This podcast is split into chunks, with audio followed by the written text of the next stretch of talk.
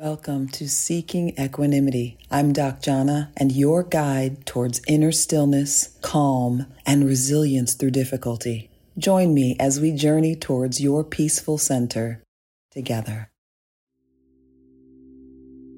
I'm reading a wonderful book called All About Love by Bell Hooks. Fascinating, eye opening read. I highly recommend. And in the book, she reminds the reader of the story of Jacob from the Bible, biblical Jacob, and his journey through the dark night of the soul. Familiar with Christian lore, you'll know the story, but the bottom line is we all encounter hardship. Hardship is synonymous with the human experience, not a perpetual hardship necessarily. Those who experience any form of sustained or perpetual hardship are going through and especially especially excruciating, excruciating experience.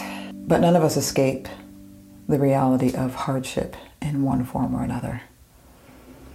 Material loss, familial loss, reputational loss, physical pain, all kinds of suffering, emotional suffering. There just are an untold number of ways that we can experience hardship and pain. And for the large groups of folks who experience intermittent periods of pain, where you can kind of clearly delineate this period kind of is terrible. and here, this adjacent one, it got a little bit better and things were okay here for a while. Or those were the good old days for me in my personal journey. Or here I am right now, pretty happy, right? Everything's everything's okay.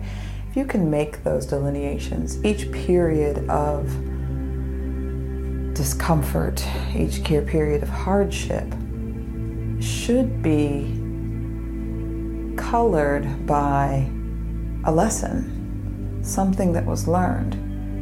And if you find yourself in a period of hardship or uh, or you know can go back and look at a pattern of intermittent hardships and struggles if you don't see the lesson if you can't name the opportunity that you had or still have to become a better version of yourself as a result of what you learned through the hardship. And it doesn't matter whose fault it was, if it was interpersonal and it was betrayal or what, none of that really matters. What matters is you suffered.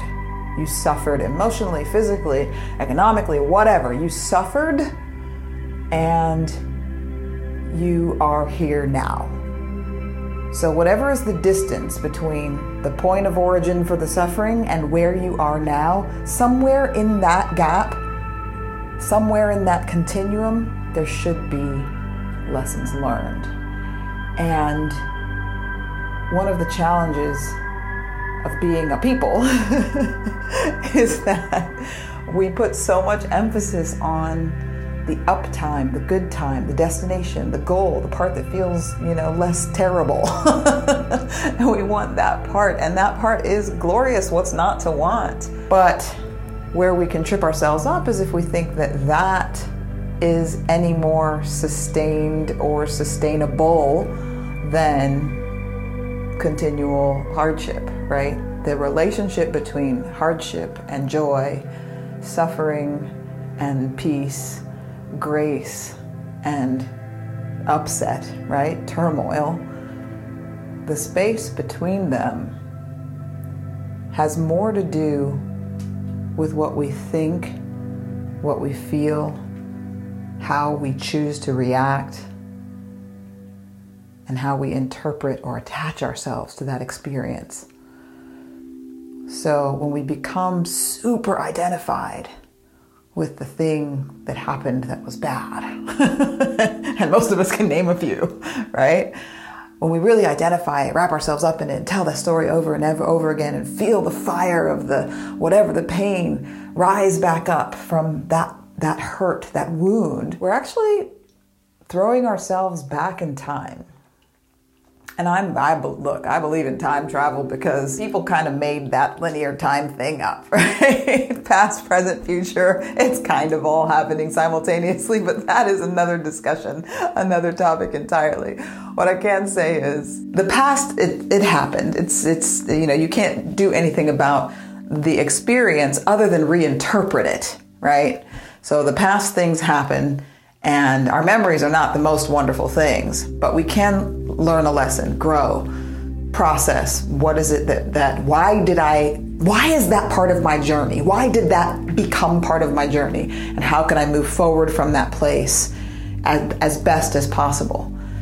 So when we find ourselves in the high times and the good times, it's important to enjoy them and be present because as far as that continuum of time goes the only one that's really as close to real as it gets is arguably the present. Where you are now right? Can you be here now? Can you occupy your body?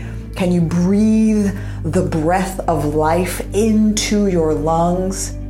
Can you feel the pulse of the planet moving through you do you recognize that you are an animal, that you are a body, that you are flesh and bone, that you are of the earth, literally symbiotic and inextractable from the earth? You are earth.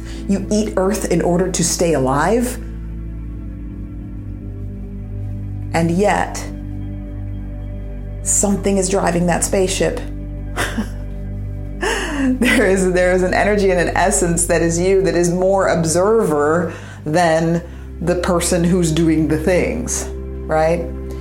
If you're able to quiet down, nurture that that quiet stillness, the center of your heart, if you can go to that place, that place can become like a temple. There's a reason that the faiths of the world refer to our body as a temple.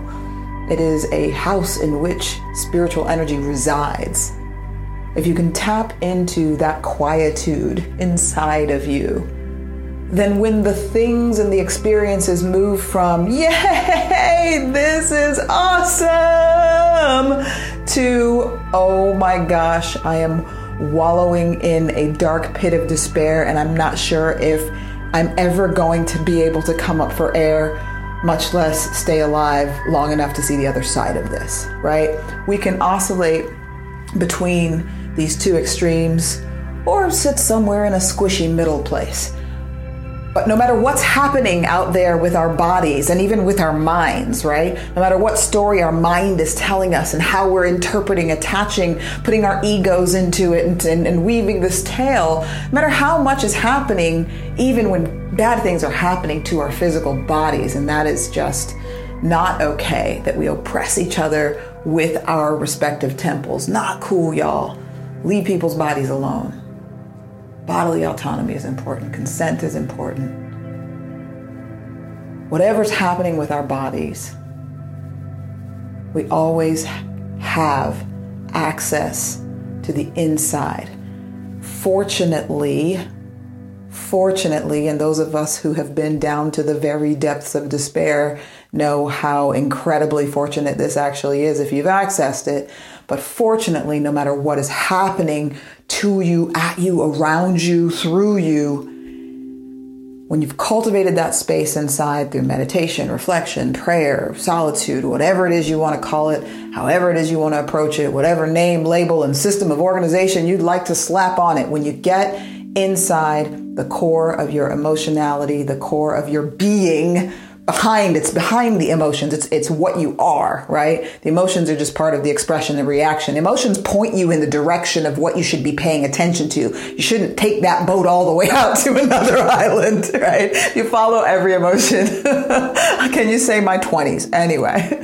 So the emotions point you in a direction to say hey here's a thing you might want to pay attention to. There might be a lesson on the other side of this. But no matter what's happening with that body of yours no matter what story that brain of yours is trying trying to tell you, no matter how much your ego tells you that that all of this matters and that what people think matters and all of these things. Inside your heart, inside your being, resides a peace that is unshakable by its own nature, but we wrap it in a little cage of fear. Got to unwind those thorns and unwind and unravel and shed that fear and recognize that that peaceful place is the center of your temple. And when your temple falls away and erodes and decays with time, right? Edifices, they don't last forever. They can last a good long time. but when the edifice is gone, that peace, that center, that being that you are will remain. So get comfortable with it now. Get so comfortable with the core of who you are, the quiet part of you, what is observing your life, not necessarily playing out every emotional drama, right? Get to know that part of you so well that when the inevitable, which is our bodily demise, when the inevitable approaches, you have no fear because you recognize that it's just a transitory spa- state, right? A transitory state in which your body falls away, but your spirit continues. There's no reason to fear death because it's only the end of your body, and that is a very small part of your essence of your story, right? Like, you know, what what people believe, what you believe, you know, religiously, what what parents may have taught you, your group of people, whatever that is, there are commonalities around the world and different traditions, right? All of them have something at the essence that speaks to that, that core. People call it soul, right? Whatever you call it. Go find it. If you're not sure whether it exists, quiet yourself down for regular intervals, regular periods of time long periods of time.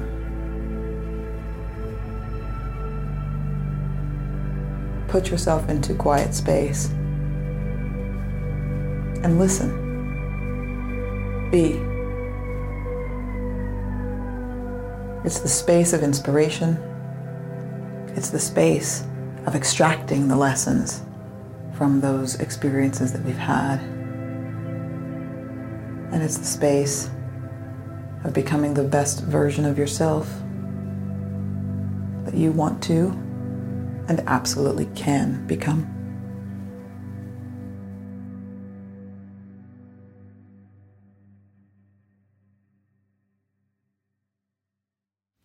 Now, I'd like to invite you to find a comfortable position for your body, seated or resting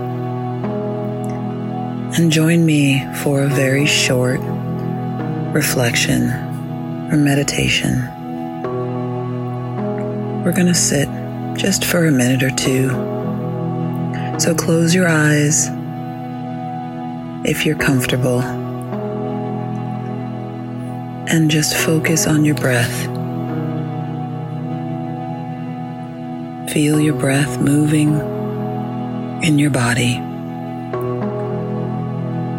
I will mind the time.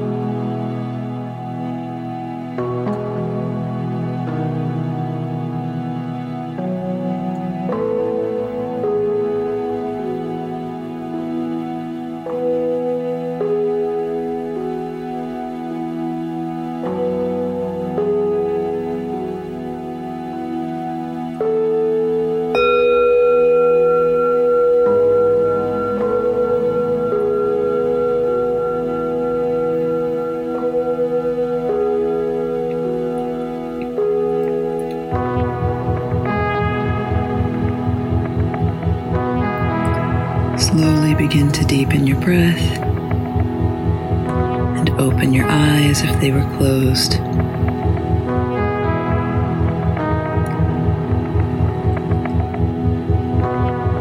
and go forth and enjoy the rest of your day.